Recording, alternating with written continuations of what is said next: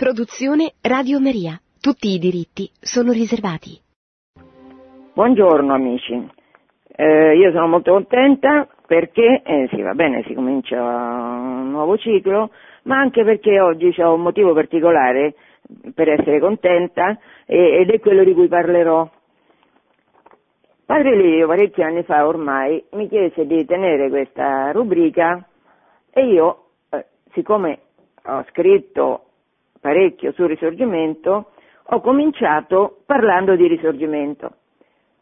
Non mi ricordo quante puntate ho fatto su questo tema e forse adesso lo farei diversamente, nel senso che gli darei più spazio, perché eh, è un modo, mi pare, sarebbe stato un modo, in parte l'ho fatto, eh, comunque sarebbe stato un modo in cui con, in un modo inconfutabile si capisce come la storia, secondo la definizione di Leone XIII, la storia sia diventata negli ultimi secoli una congiura contro la verità.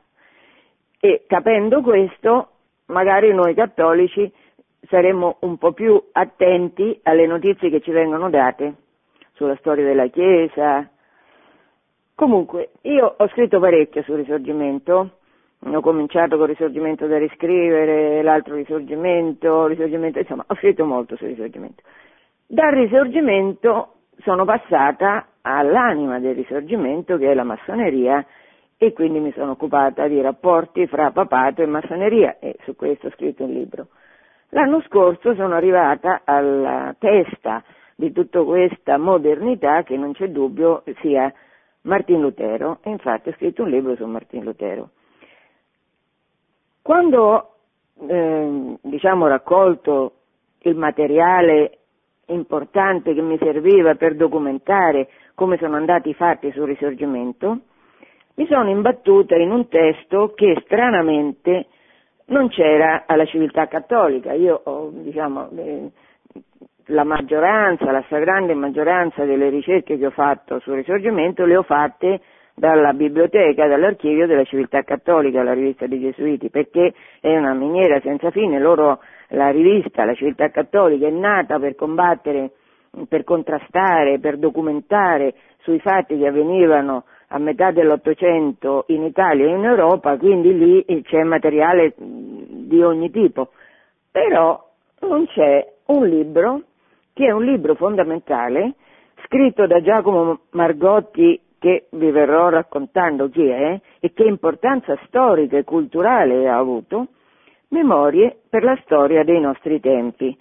Sono tre volumi di 2000 e passa pagine, eh, fitti, fitti, fitti, fitti, è tutto un documento, è un documento per esempio di circolari ministeriali, di mh, dati statistici, di situazione economica, di dati amministrativi, di mh, sedute al Parlamento italiano, eh, francese, eh, belga, stampa internazionale, documenti relativi alla massoneria, cioè è una fonte di primissimo piano, forse è la fonte più importante che noi abbiamo sul risorgimento. Bene, questo libro stranamente alla civiltà cattolica non c'era, ma non c'era lì come non c'era la Vaticana, come non c'era alla, alla Teranense, come non, non c'è da nessuna parte.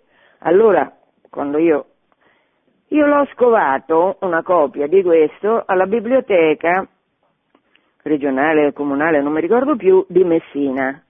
A Roma ce n'è una copia, non lo sapevo allora, adesso è facile perché si vede, si fa la ricerca su internet, allora non era così.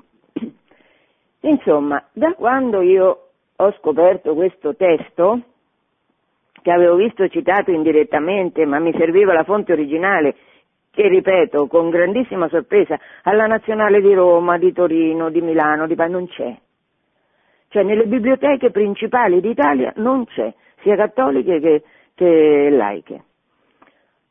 Da allora io ho, eh, ho provato in tutti i modi a fare ristampare questo testo. Vi ricorderete che 150 anni fa c'è stata quella, quella gran casa di feste per l'unità d'Italia 150 anni fa, preceduta da convegni, congressi, commissioni e quindi soldi, soldi, soldi, tutto questo, tutta questa opera massiccia per ricordare questo evento meraviglioso, non ha contemplato, ho provato in tutti i modi, non ha contemplato la ristampa delle memorie per la storia dei nostri tempi. Vedremo perché. E io sono abbastanza cocciuta, ho provato prima con quello, sicuramente lo ristamperemo, prima con que- poi con quell'altro, poi con quell'altro, poi con quell'altro. Non c'è stato verso di ottenere una ristampa finanziata. Fino a quando un lettore mi ha consigliato, ma facciamo una colletta. Vista l'importanza del testo, facciamo una colletta.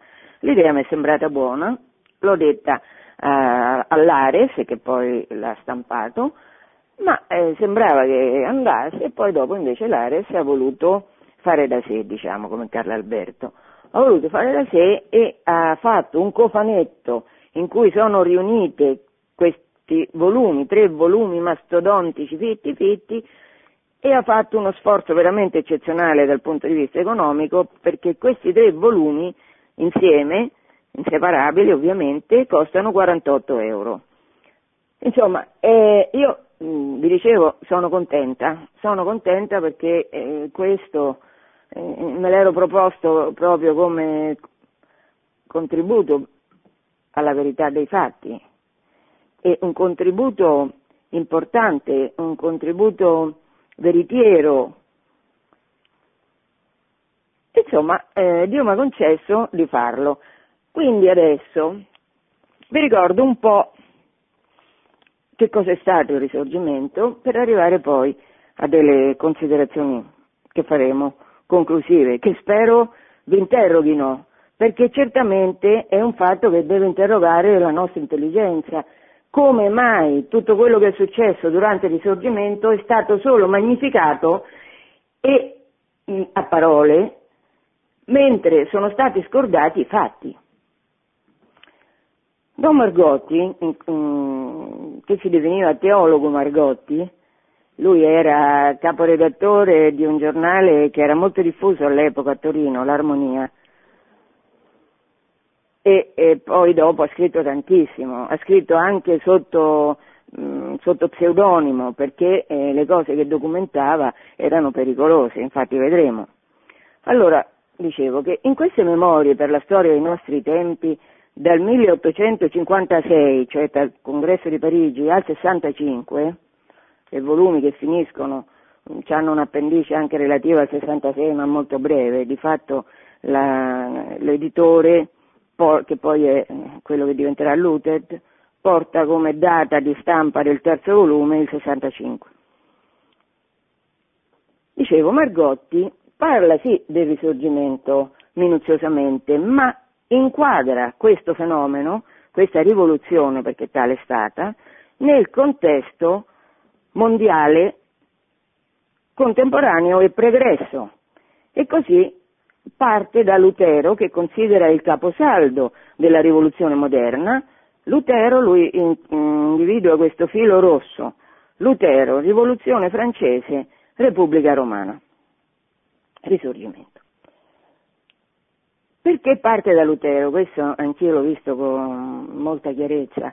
Lutero è, è, è come dire, è il cantore, l'Omero della modernità.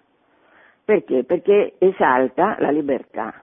E se c'è una parola che torna sempre, anche ultimamente, la, lo scambio epistolare fra Scalfari e il Papa, libertà, libertà, e Lutero come interpreta questa libertà? L'interpreta nel senso sostanziale di libertà da Roma e dal Papa. Questa è la libertà. È evidente che, che in nuce è presente la libertà dalla rivelazione, come poi succederà inevitabilmente con la rivoluzione francese e con tutto quello che viene dopo.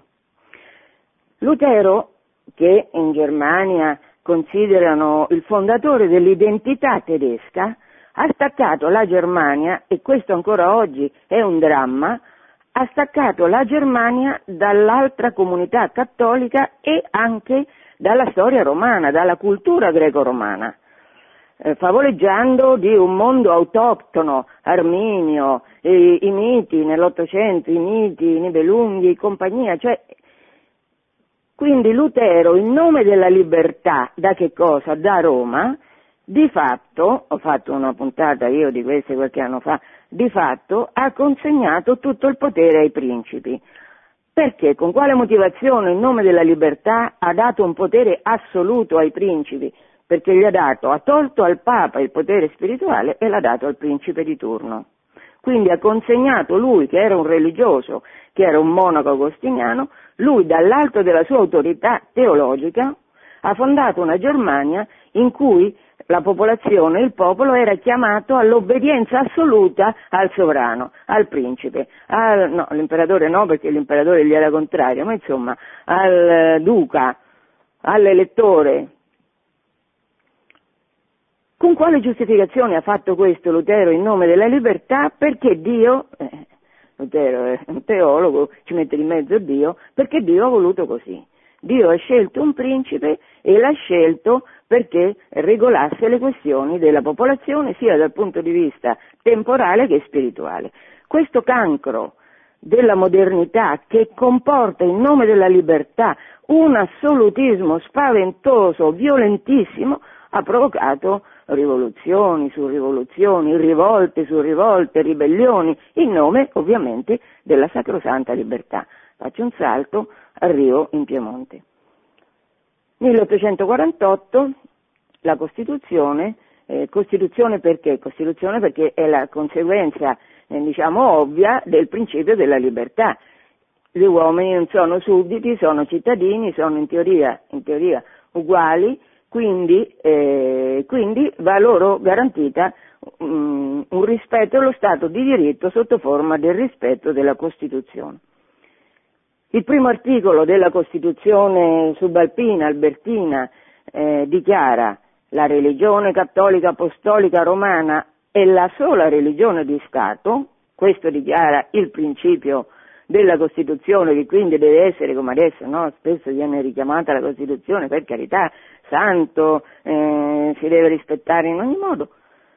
In nome di questo principio che dichiara religione di Stato la Chiesa Cattolica, 1848 comincia una persecuzione violentissima contro la Chiesa Cattolica, a cominciare dai Gesuiti.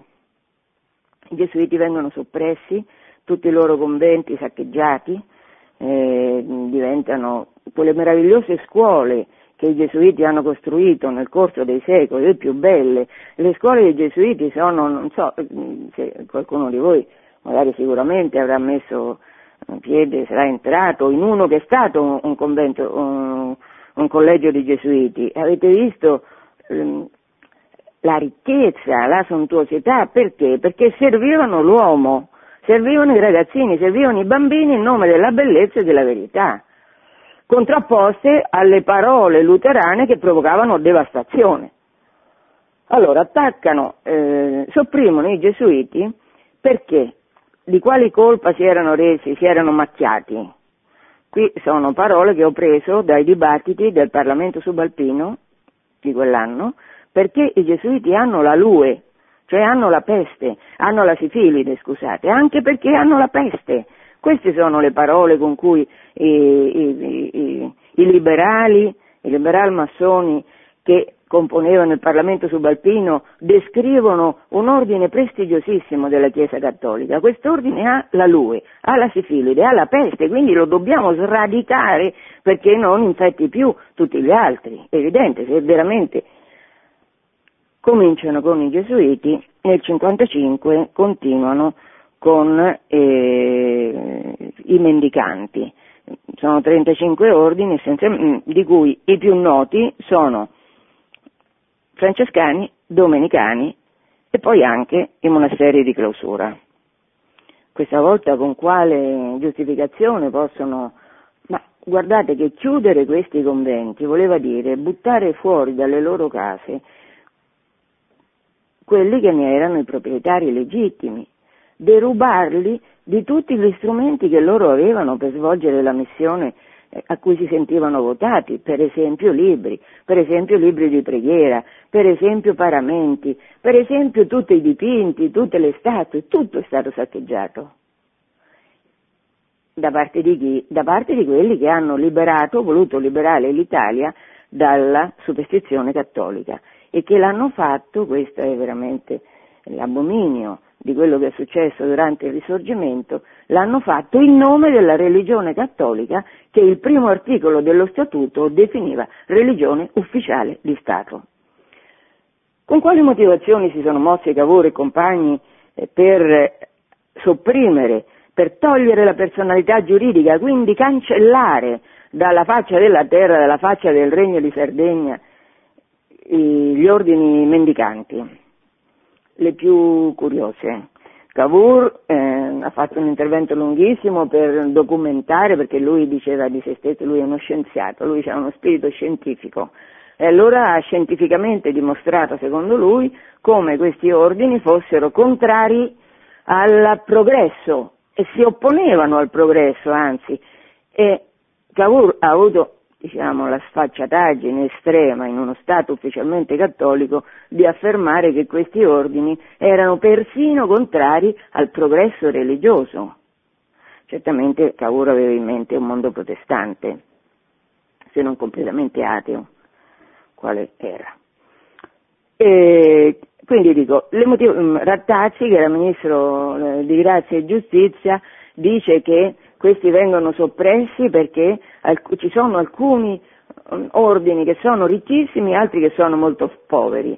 E allora, dice lui, lo cita a memoria, ma è forse giusto, è forse consentaneo che ci sia una simile, è forse adatto che ci sia una simile diseguaglianza fra un ordine e un altro? No, togliamo i beni a tutti, lo, cioè sopprimiamo tutti, in modo che lo Stato possa fare giustizia e mettere tutti sullo stesso piano.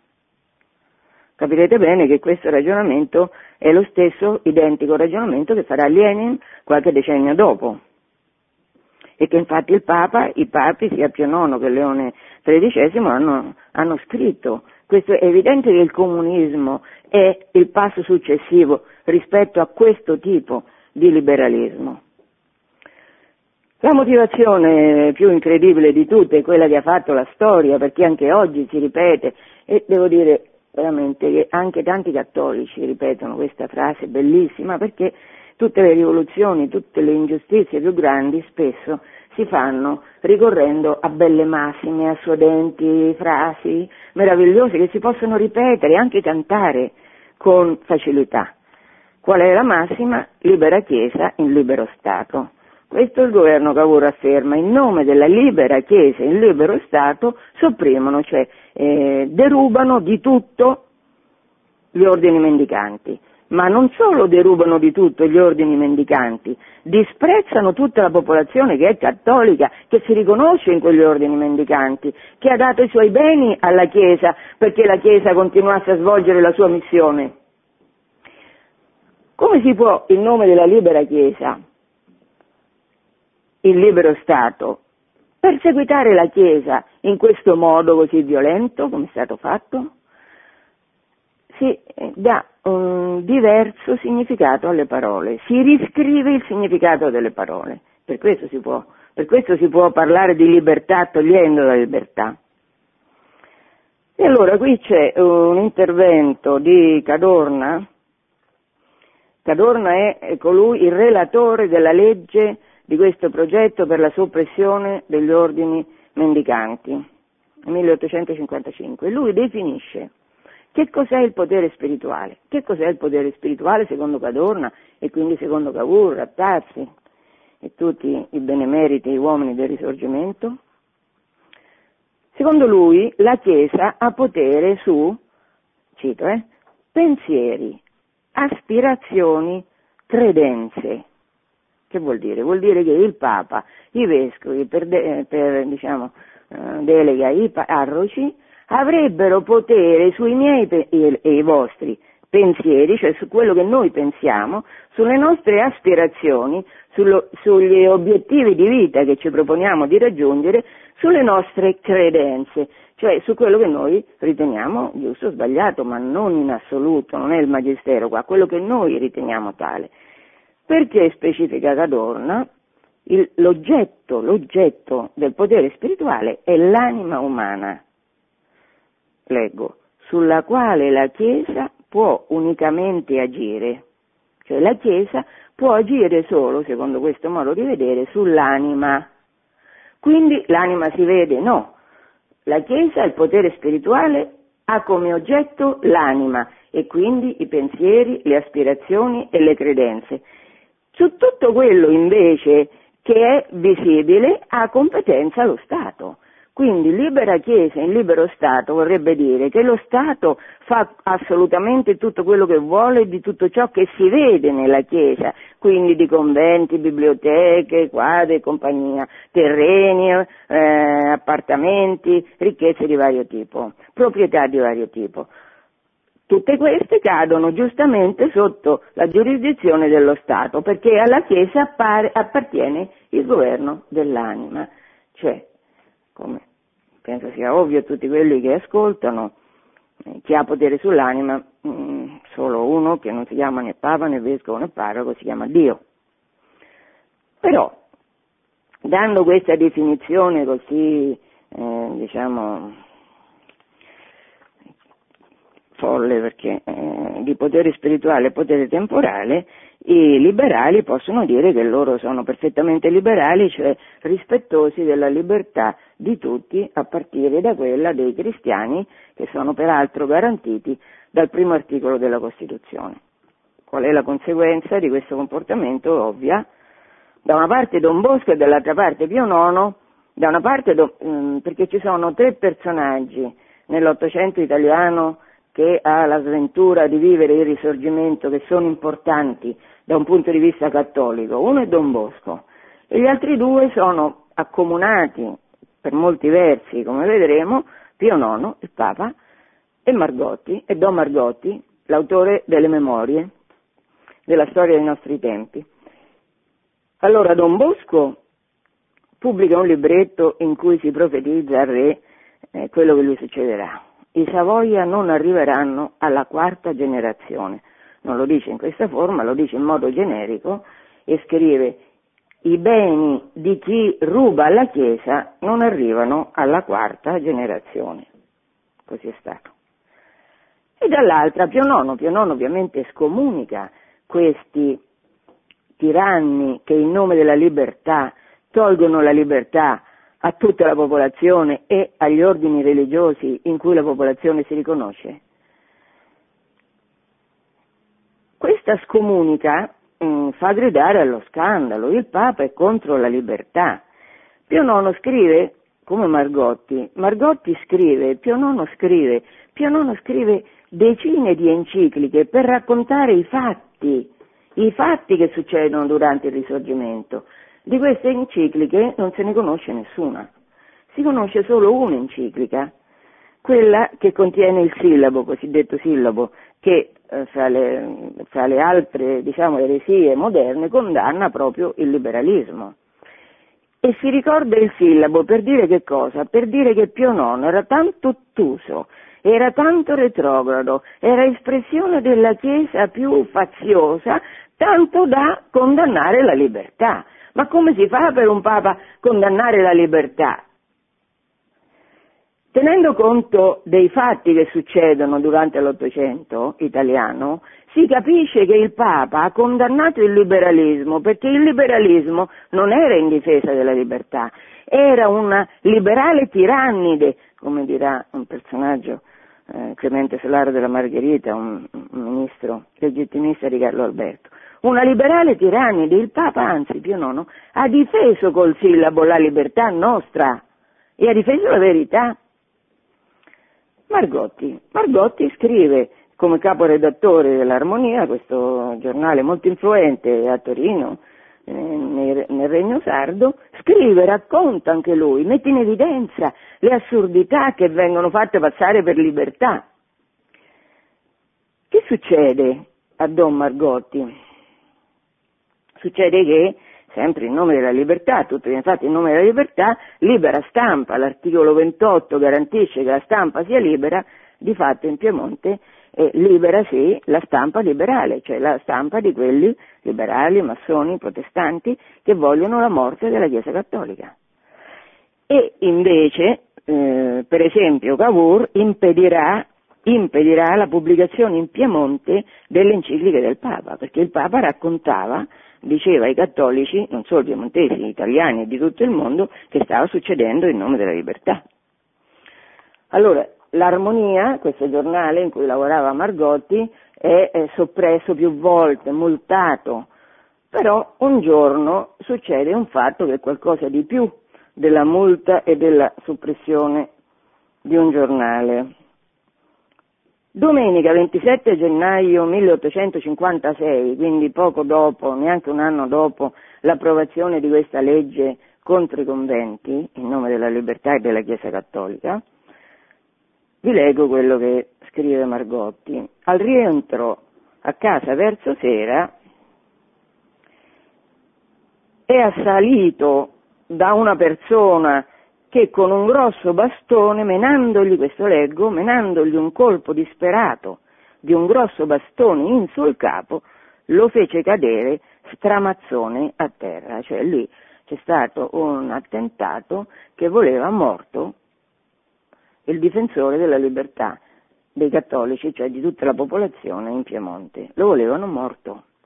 Se non che eh, spesso succede, a volte succede che Dio si mette in mezzo ai piani dei, di coloro che vogliono distruggere la Chiesa, come è stato per esempio nel caso di Ali Abcha, tiratore professionista che a due o tre metri di distanza non è riuscito ad ammazzare Giovanni Paolo II. Papa Voitiva.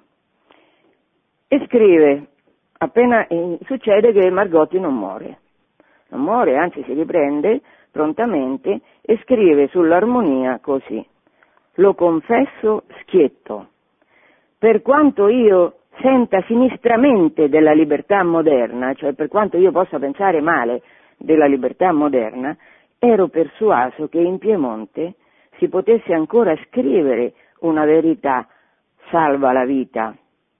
Evidentemente mi sbagliavo.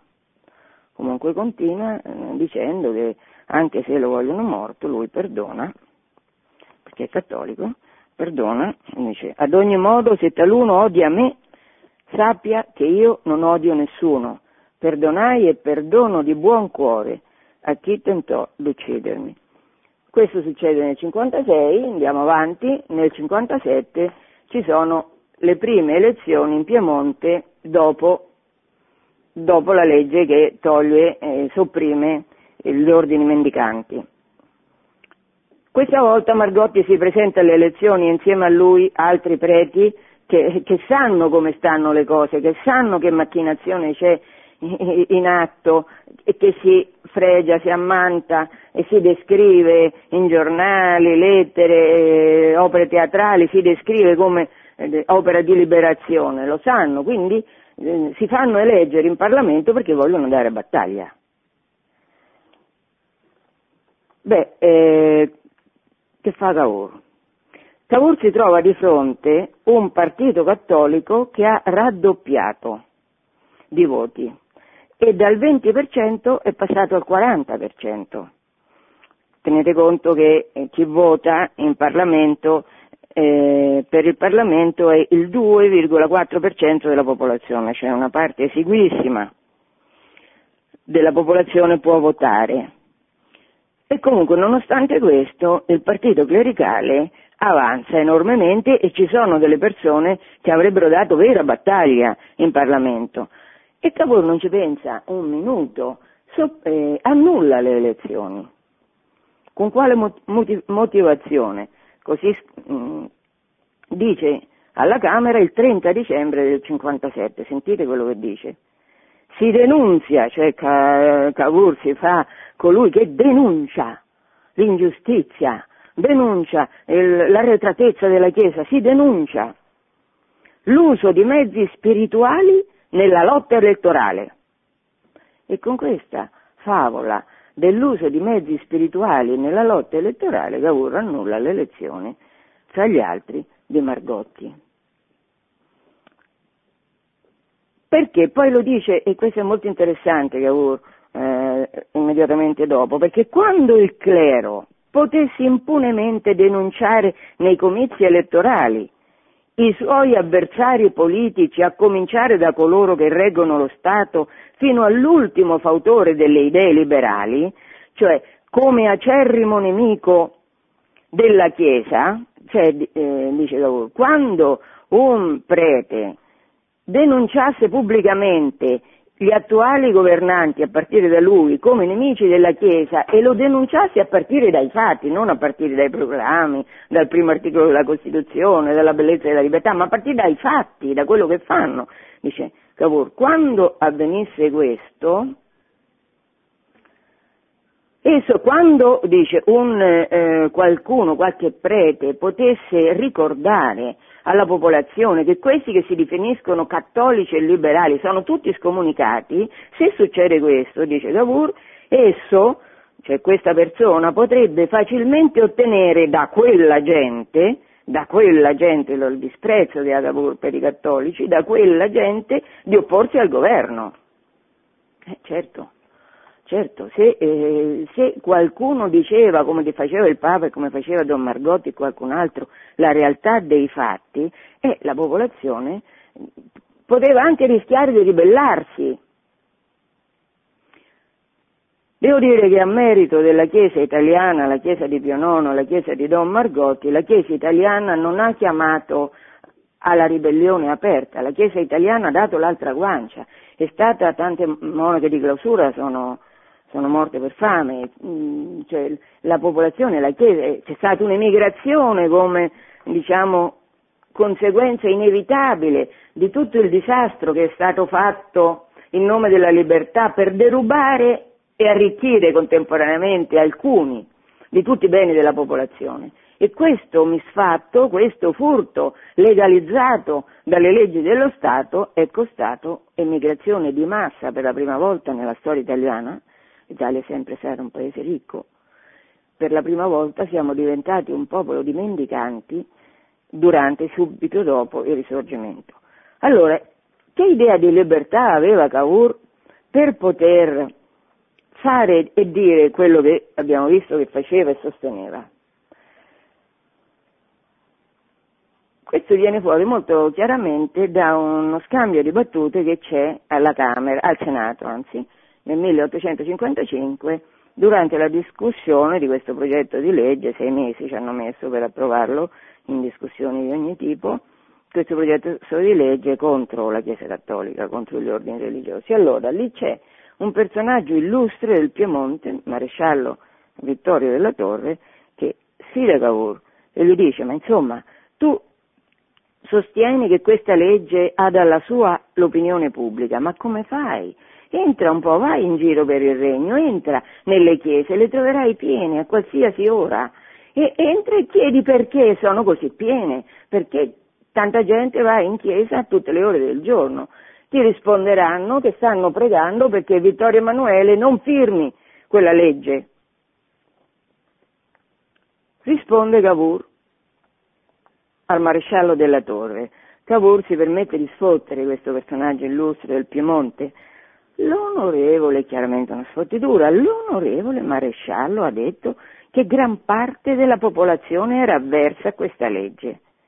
Io in verità non mi sarei aspettato di vedere invocata dall'onorevole maresciallo l'opinione di persone, di masse che non sono e non possono essere legalmente rappresentate.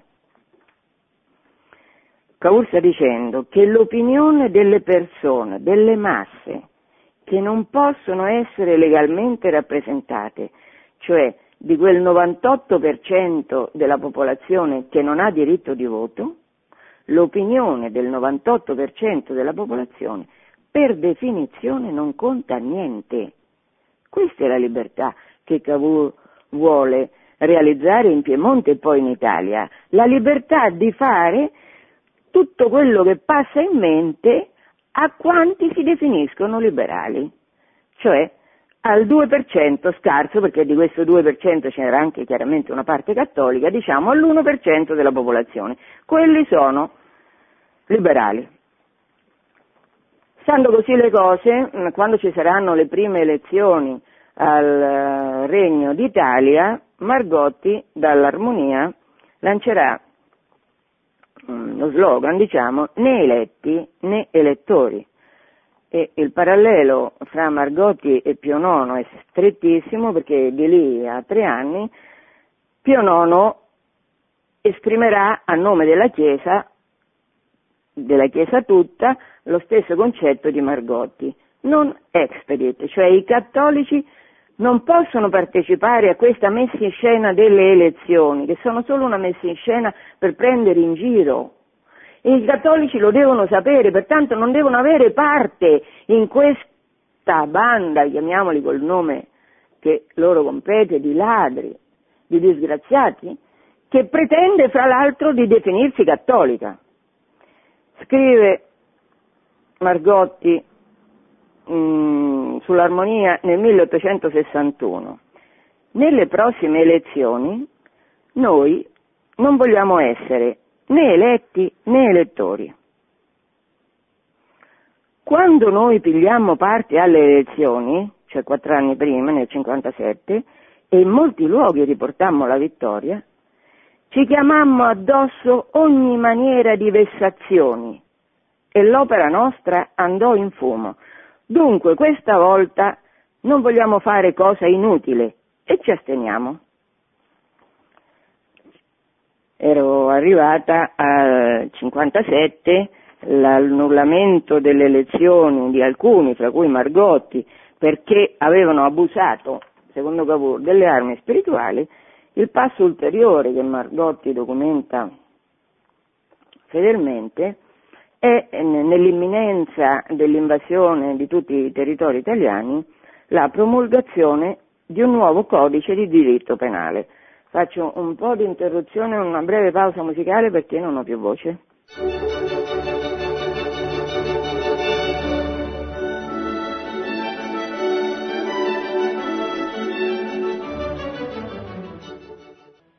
Stavo dicendo che eh, nel 1859, poco prima di invadere tutte le regioni italiane, il Piemonte promulga un nuovo codice di diritto penale e in questo io l'ho visto solo in Margotti questa cosa, non l'ho trovato in altre fonti, interessantissimo perché Margotti mh, mm, descrive quali sono tre articoli di questo codice e quali sono le conseguenze. L'articolo 268 punisce severamente i sacerdoti per colpe di, citazione, parole, opere, omissioni. questo codice scimmiotta il computer, no? Scimmiotta quello che noi, spesso succede così, i massoni anche scimmiottano quello che succede nella Chiesa. Comunque, articolo 268, i sacerdoti colpevoli di parole, opere e omissioni sono puniti, puniti con 2.000 lire di multa e due anni di carcere. 2.000 lire di multa eh, vi ricorderete mm, quella canzoncina, forse qualcuno se la ricorda, che c'era, so, negli anni venti, forse del Novecento, se potessi avere mille lire al mese, e beh, eh, questo è prima, ancora non c'era stata la svalutazione, quindi questi sacerdoti colpevoli di parole, opere e omissioni venivano puniti con 2.000 lire di multa e due anni di carcere. L'articolo 269 commutava una pena non minore di tre anni a chi con parole o omissioni fa provocazioni contro le leggi dello Stato. Adesso vediamo eh, che significa. Il 270, l'articolo 270, chi pubblica una bolla senza l'assenso del governo, cioè chi pubblica i documenti del Papa senza il placet del governo, che era un governo che esercitava non un governo assoluto all'interno del quale c'era questa abitudine del placet, ma un governo liberale, rispettoso della libertà di tutti. Sei mesi di carcere a chi pubblica una bolla, sei mesi di carcere e c- eh, 500 lire di multa. Scrive Margotti, Il primo, cioè questo 268, punisce severamente i sacerdoti per peccati di parole, opere e omissioni che commettessero contro la libertà.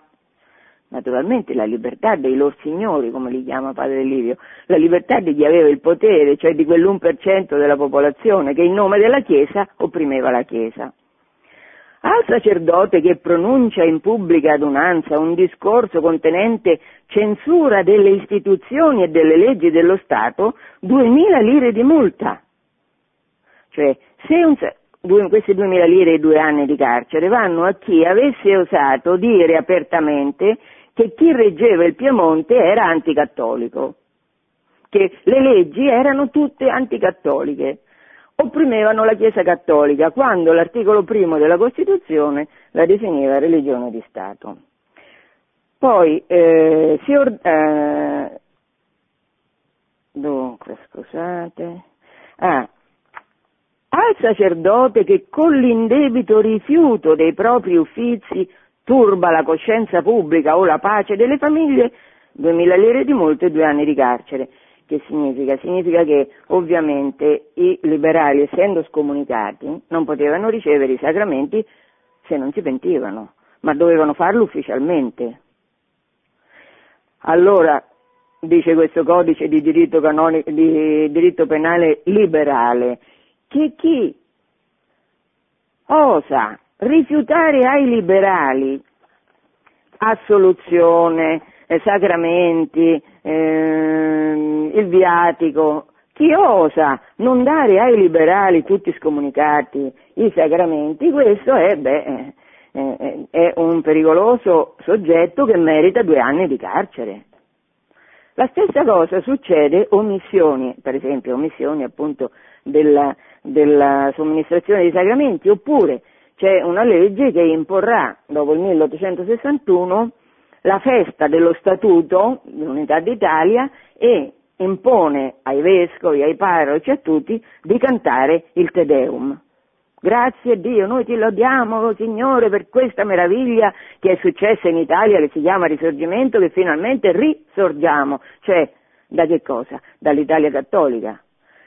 Quelli che per caso si fossero rifiutati questa pagliacciata di cantare il Te Deum per il risorgimento, per il risorgimento trionfante, per la, morale, per la nuova morale trionfante, e quelli giustamente gli toccavano due anni di carcere, ma non a parole, eh? succedeva veramente.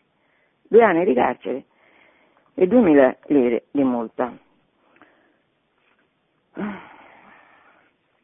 Succede che nel 1861 Pio IX, come ha fatto nel corso degli anni, racconta, sintetizza qual è la sorte che è capitata all'Italia governata dai liberali. E in un'enciclica che scrive l'8 ottobre del 61 fa una sintesi di quello che succede in Italia e scrive che l'Italia è sconvolta, adesso io prima di leggere eh, fedelmente quello che scrive Pio IX, riassumo il contesto, l'Italia è sconvolta dalla tirannide di coloro che, cito, chiamano male il bene e bene il male, scambiando le tenebre con la luce e la luce con le tenebre. E poi racconta, descrive Pio IX cosa succede da quanti chiamano bene il male. I vescovi sono espulsi dalle loro diocesi e incarcerati, il clero perseguitato, le famiglie religiose soppresse, i membri delle case cacciati dai loro monasteri, privati di tutto, le monache costrette a mendicare il pane, le chiese spogliate dei loro arredi, profanate, trasformate in spelonca di ladri, i beni sacri saccheggiati. Inorridisce il cuore al ricordo dei molti centri del napoletano incendiati e rasi al suolo, ai moltissimi religiosi e cattolici di ogni età, sesso e condizione gettati in prigione senza processo o crudelmente uccisi. Misfatti simili si commettono da coloro che non arrossiscono di proclamare di volere dare libertà alla Chiesa e restituire all'Italia il senso morale. questa lettura drammatica che descrive cosa succede all'Italia sotto il governo liberale, è una cosa drammatica. Io più, adesso da qualche tempo ho smesso, ma più si legge cosa è successo, più ci si informa di cosa è successo nel dettaglio, in tutti i posti, durante il risorgimento viene una pena che um, una pena proprio, un disgusto. Io, eh, Margotti, Don Margotti come il Papa documenta che cosa succede e allora, per esempio, in questa memoria per la storia dei nostri tempi di cui stiamo parlando, comincia con la pubblicazione di, eh, che gli è costata molta fatica perché non è stato facile procurarsele, 50 circolari anticattoliche dei governi liberali che si succedono dal 1848 al 63. 50 circolari, leggerle fa venire la pelle d'oca. Queste circolari io non so se siano reperibili altrove rispetto a queste memorie per la storia dei nostri tempi che le elenca puntualmente tutte. Fa anche eh, Margotti un elenco, le chiama lui, della, delle tribolazioni della Chiesa in Piemonte e sono, mm, insomma, sono una più, perché poi lui scrive in un modo brillante, è, è un uomo arguto, eh, dotto, profondo, mm, che ha il pregio di scrivere in una maniera accessibile a tutti. Poi fa anche l'elenco delle diocesi che sono lasciate senza vescovo, chiama eh, Martirologio dell'Episcopato italiano. Comincia dal Piemonte e dal Piemonte fa tutto un elenco di tutte le, le cosa succede ai vari vescovi delle varie regioni italiane. Pensate che più di 100 sono le regioni italiane che sono lasciate senza vescovo. 100. Allora, fra, ehm, cito così, a cominciare da dove comincia lui, dal Piemonte, Alba, vacante c'è la sede, per la morte avvenuta Alessandria, vacante, Aosta, vacante, Asti, vacante, Torino, vacante.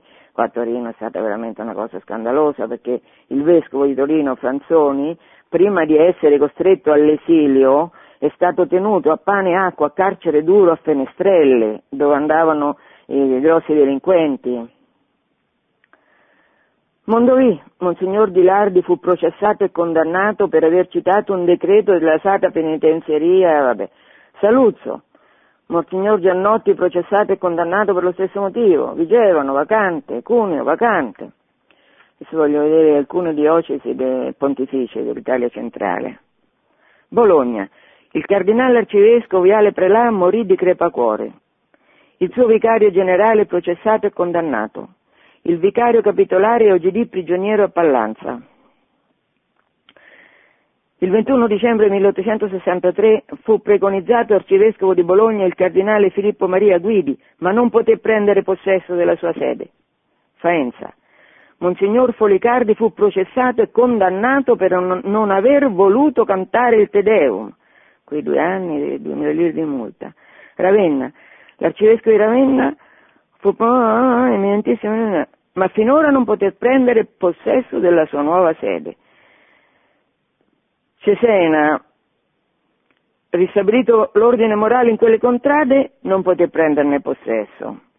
Imola, il cardinale Baluffi fu processato e incarcerato perché? Per non aver voluto cantare il Te Deum. Fermo, il cardinale De Angelis fu arrestato nel settembre del 1860 per ordine del generale Fanti e tradotto sotto scorta militare giunge a Torino e va bene, qua c'è tutta la storia di quello che capita a Monsignor De Angelis, che è veramente una cosa raccapricciante, ma così diciamo un panorama devastante di tutte le diocesi italiane.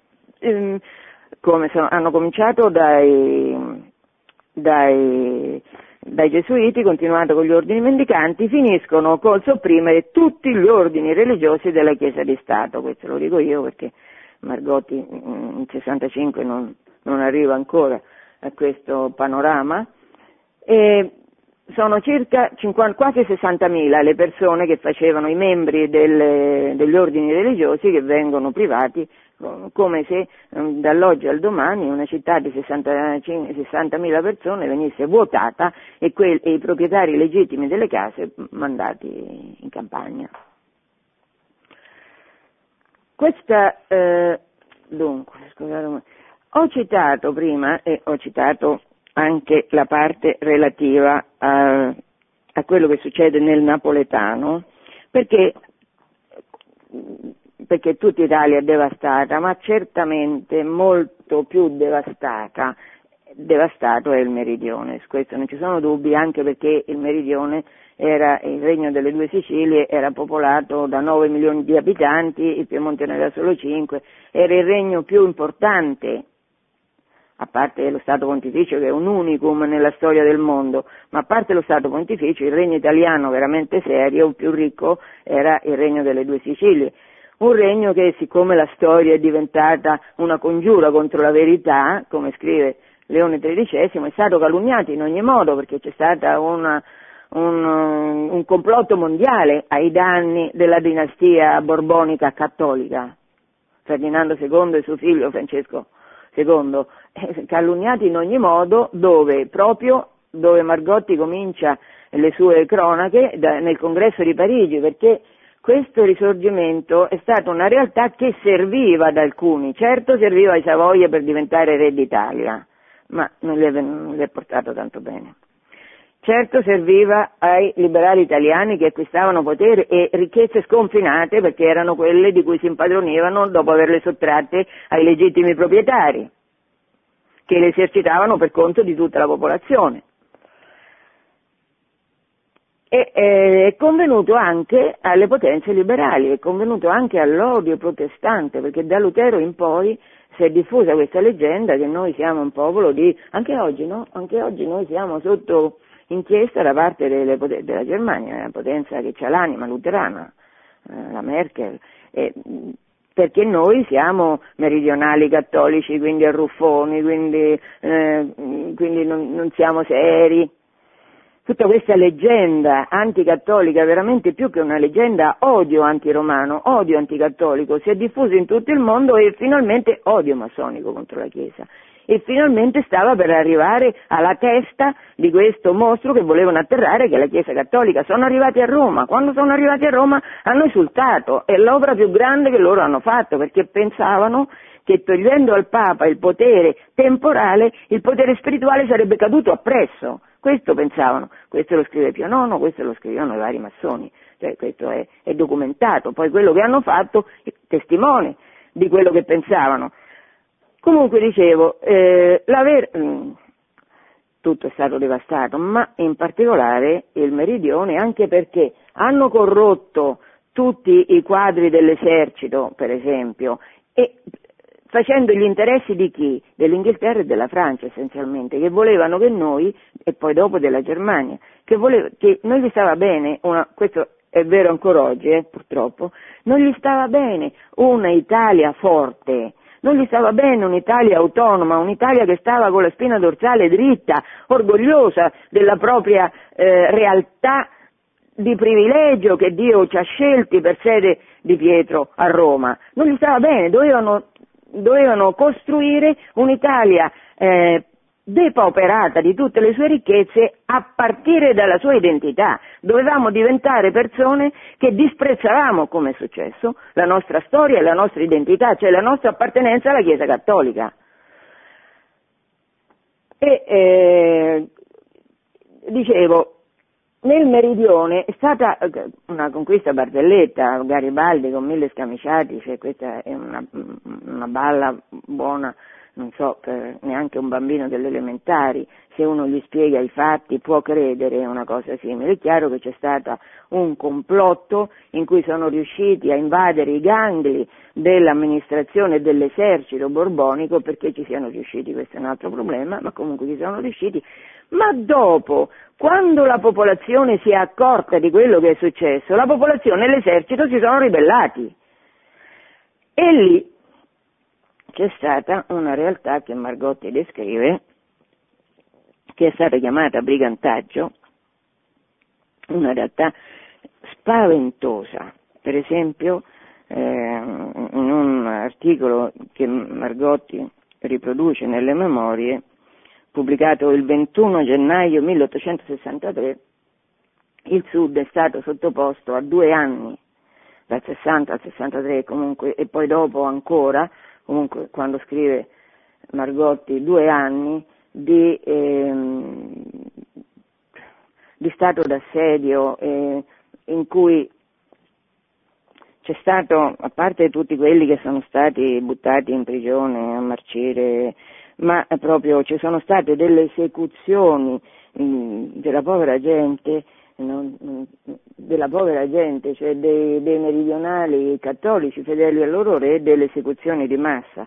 E scrive eh, Don Margotti, parlando del 63, ci scrivono, scrive lui, la prima risultanza della commissione parlamentare d'inchiesta sul brigantaggio è evidente che loro che in nome della libertà avevano fatto i plebisciti che sono una, una, un altro segno di mascalzonata senza fine, i plebisciti che chiaramente erano tutti falsi, tutti sotto intimidazione, hanno, quando non hanno proprio falsato i dati.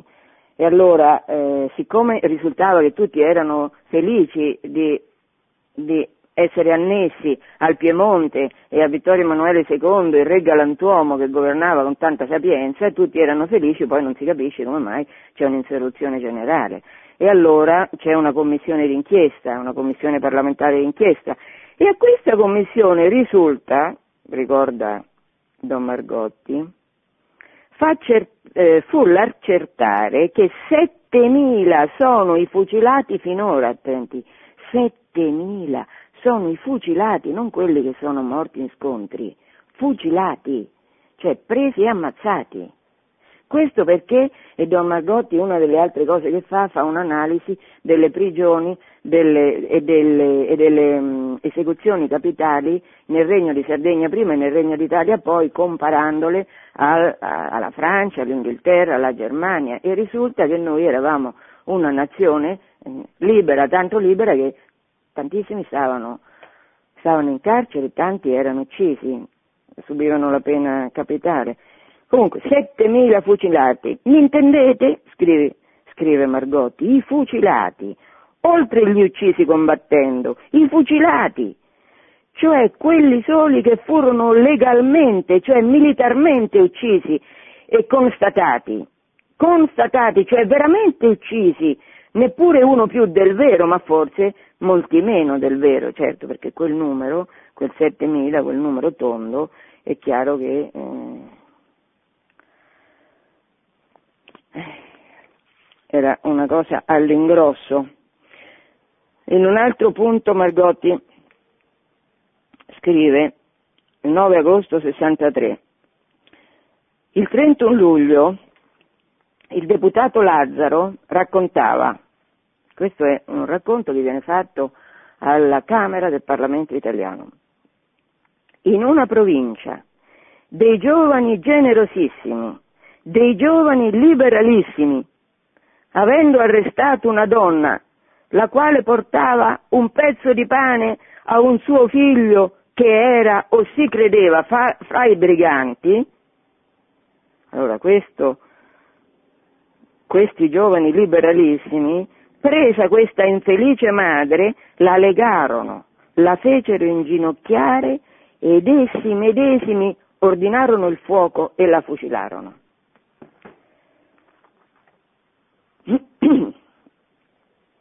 Eh, la civiltà cattolica, peraltro, in una corrispondenza da Genova del 1861, scrive, aveva scritto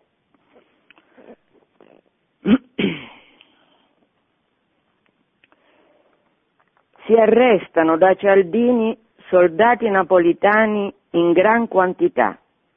Si stipano nei bastimenti peggio che non si farebbe degli animali e poi si mandano in Genova. Cioè, tutto l'esercito borbonico, che era numeroso, era un esercito, poi è stato irriso l'esercito borbonico, ma era un esercito di tutto rispetto solo che un esercito che si è trovato con eh, gli ammiragli e generali corrotti che hanno cambiato casacca, vabbè, è un dramma. Trovandomi testè in quella città, scrive il corrispondente della civiltà cattolica da Genova, a Genova, trovandomi testè in quella città ho dovuto assistere ad uno di quei spettacoli che lacerano l'anima.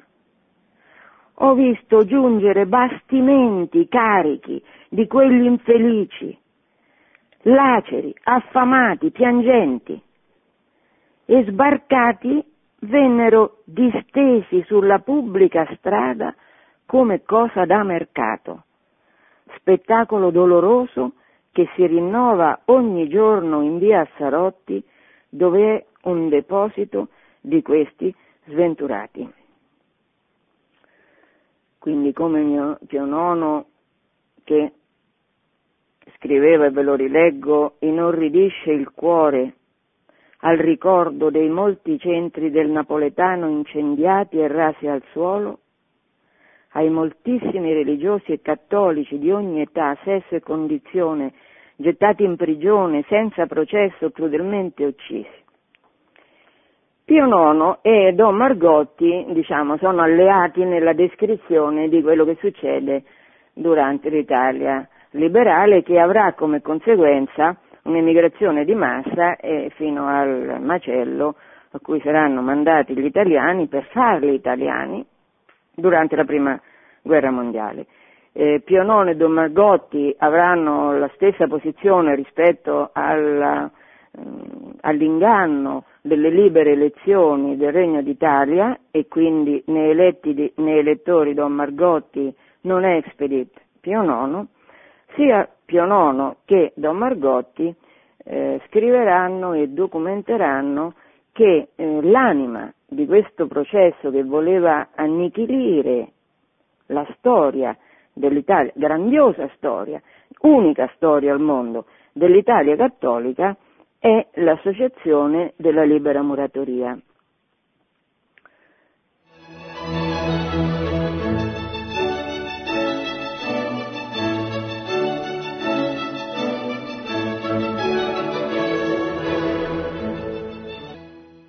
Scusate ma io faccio proprio fatica a usare la voce tanto a lungo.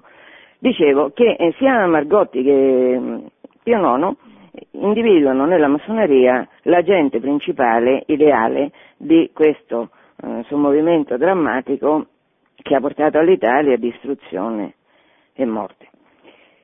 Allora, scrive Margotti nelle memorie, per comprendere molti fatti raccolti in queste memorie, conviene pensare alla massoneria, che agita, combina, impone, minaccia, regna e governa. A tal fine noi ristampiamo gli statuti della massoneria italiana, quali vennero stampati a Milano nel 1864. Ora qui sono ristampati questi statuti, io vi voglio leggere solo due articoli. Naturalmente la massoneria difende la tolleranza, la libertà di coscienza, eh, il libero esame. Però nell'articolo 3 c'è scritto suo fine diretto della massoneria e immediato si è di concorrere efficacemente all'attuazione progressiva di questi principi dell'umanità, sì che divengano gradualmente, i principi della massoneria, legge effettiva e suprema di tutti gli atti della vita individuale, domestica e civile. Cioè questo articolo 3 dice che in nome della libertà la massoneria vuole che suoi, le, la sua visione del mondo divenga legge effettiva di tutti gli atti della vita individuale, domestica e civile. L'articolo 7 scrive, a meta ultima dei suoi lavori, la massoneria, si prefigge di raccogliere tutti gli uomini liberi in una grande famiglia, la quale possa e debba a poco a poco succedere a tutte le sette fondate sulla fede cieca e l'autorità teocratica, a tutti i culti superstiziosi, intolleranti e nemici fra loro, per costruire la vera e sola Chiesa dell'umanità. Cioè l'obiettivo della massoneria è quello di eh, sostituire tutte le sette intolleranti e nemiche fra loro, in primis la Chiesa Cattolica, e di sostituirle con i principi che la massoneria si gloria di professare. Pio IX, mentre, mh, mm, dunque, mentre eh, riceve dei pellegrini che sono venuti a Roma da um, Legnano nel 1876, usa queste parole che fanno una specie di riassunto degli ultimi decenni della storia d'Italia. Sorse una setta nera di nome e più nera di fatti, si sta riferendo alla carboneria che è un, una diciamo, diramazione della massoneria, e si sparse nel bel paese, penetrando adagio adagio in molti luoghi. Più tardi ne comparve un'altra, la giovane Italia, Mazzini, che volle chiamarsi giovane, ma per la verità era vecchia nella malizia e nell'iniquità. A queste due altre ancora ne tennero dietro, ma tutte alla fine portarono le loro acque torbide e dannose nella vasta palude massonica. Da questa palude escono oggi quei miasmi pestilenziali che infestano tanta parte dell'orbe, tanta parte della terra, e impediscono a questa povera Italia di poter presentare le sue volontà al cospetto di tutte le genti. Infatti, questo è proprio l'effetto dell'azione protestante e massonica in Italia durante il risorgimento, impedire all'Italia la sua personalità, togliergliela l'anima all'Italia in modo che davanti alle nazioni fosse colonia e non maestra, perché poi questo, eh, eh, la riduzione di Roma da Caput Mundi a Caput Italia, capite bene che è stato un, un declassamento di Roma spaventoso perché Roma è sempre stata Roma, è sempre stata l'urbe, la città, dicevano i romani, non ci sono tante città, ce n'è una e questa una si chiama Roma e anche sotto, quando, e anche ora che c'è il Papa, Roma è una, non ce ne sono tante, è una, perché il Papa, come dice Francesco, che si definisce vescovo di Roma, quale è?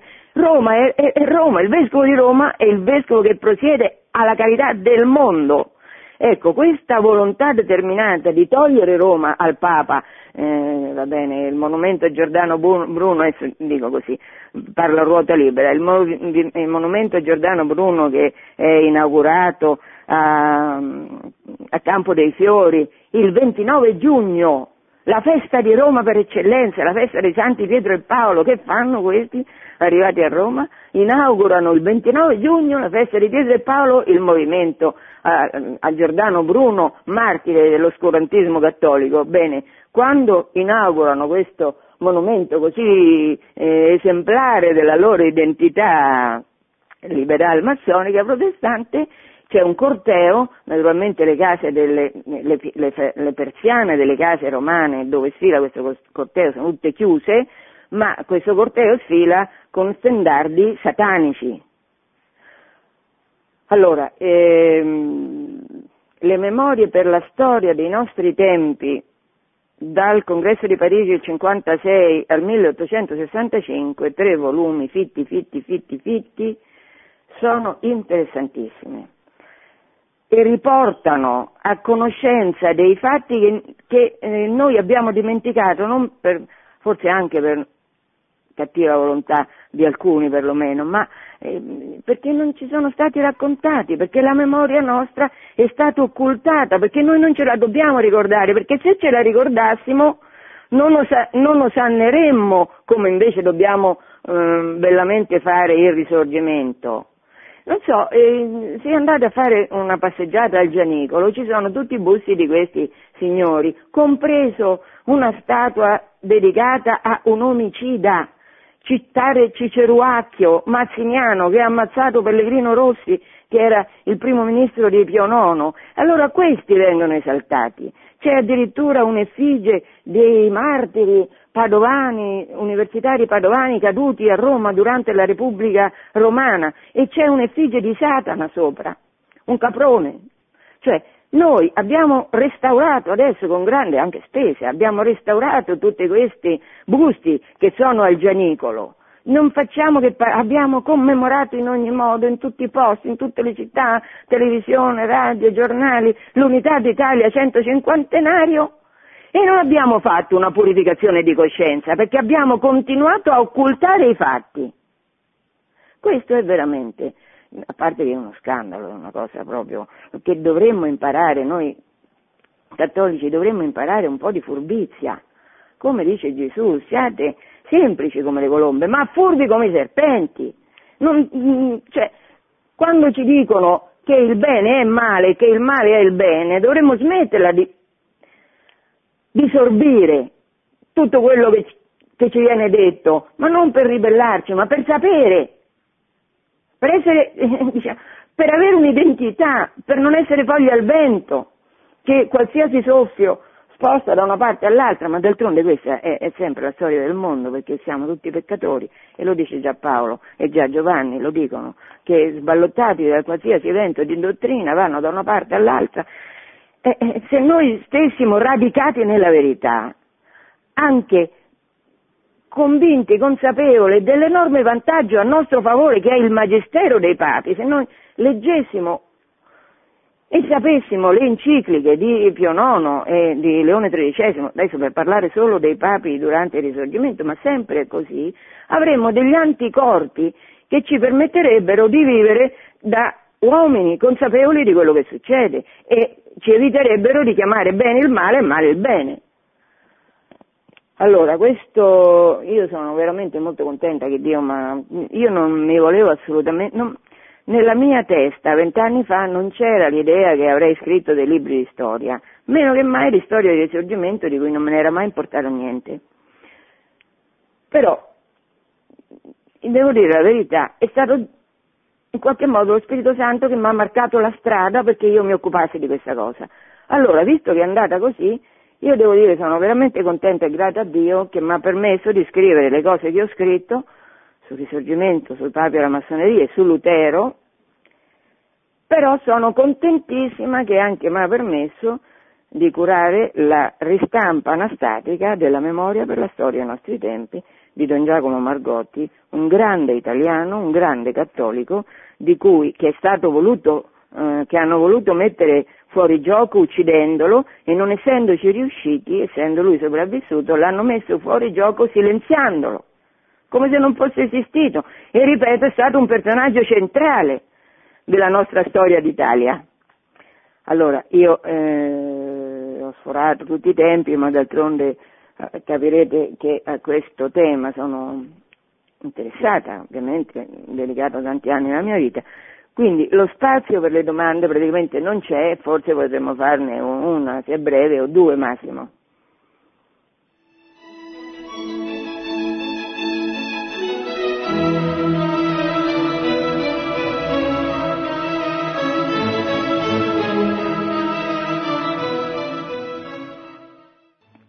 Pronto? Eh, pronto, buongiorno. Buongiorno. buongiorno. Io sono Maurizio da Torino, dalla provincia di Torino e mi faccio i complimenti con lei per la sua trasmissione, per il suo lavoro. Eh, purtroppo, purtroppo, anche la storia di oggi è segnata da... da cioè, nei complotti si, si, si, studiano le strategie per, quello, per fare quello che vogliono i potenti del mondo, perché la massoneria quanto mai potente anche oggi, ma una domanda volevo farle. I testi che lei ha scritto, eh, quali sono? Che me li scrivo e me li vado a cercare per approfondire. Comunque guardi, io eh, c'ho un sito, quindi lei se fa Angela Pellicciari eh, le compare questo sito e ci sono tutti i libri che ho scritto. Comunque io adesso questa domanda che lei mi fa mi permette di ricordare il titolo di questo libro, che non l'ho scritto io, io ho curato, ho, fatto, ho, curato, ho curato nel senso che sono stata così cocciutamente convinta della necessità di doverlo pubblicare e che e alla fine ci sono riuscita.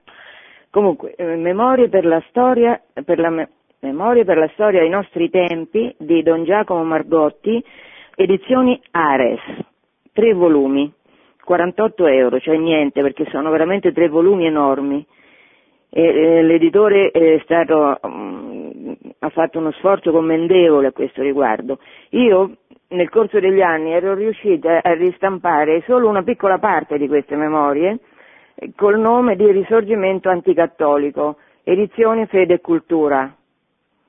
Poi va bene, io il primo libro che ho scritto è Il Risorgimento da riscrivere, edizioni Ares, l'altro Risorgimento, edizioni Ares, il primo in testo scientifico, il secondo divulgativo, I Papi e la Massoneria, edizioni Ares, Martin Lutero, a cui tengo moltissimo, che è un libro piccolo ma che dà la chiave per capire questo fenomeno che poi eh, nei cinque secoli successivi dilagherà, eh, Martin Lutero, edizioni Cantagalli.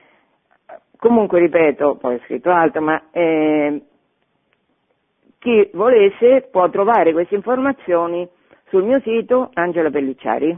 A questo punto basta, eh, buona giornata, ci vediamo la prossima volta, spero di poter, eh, di poter intervistare una persona per parlare, perché quando è che l'Italia si è risollevata da tutto questo marciume?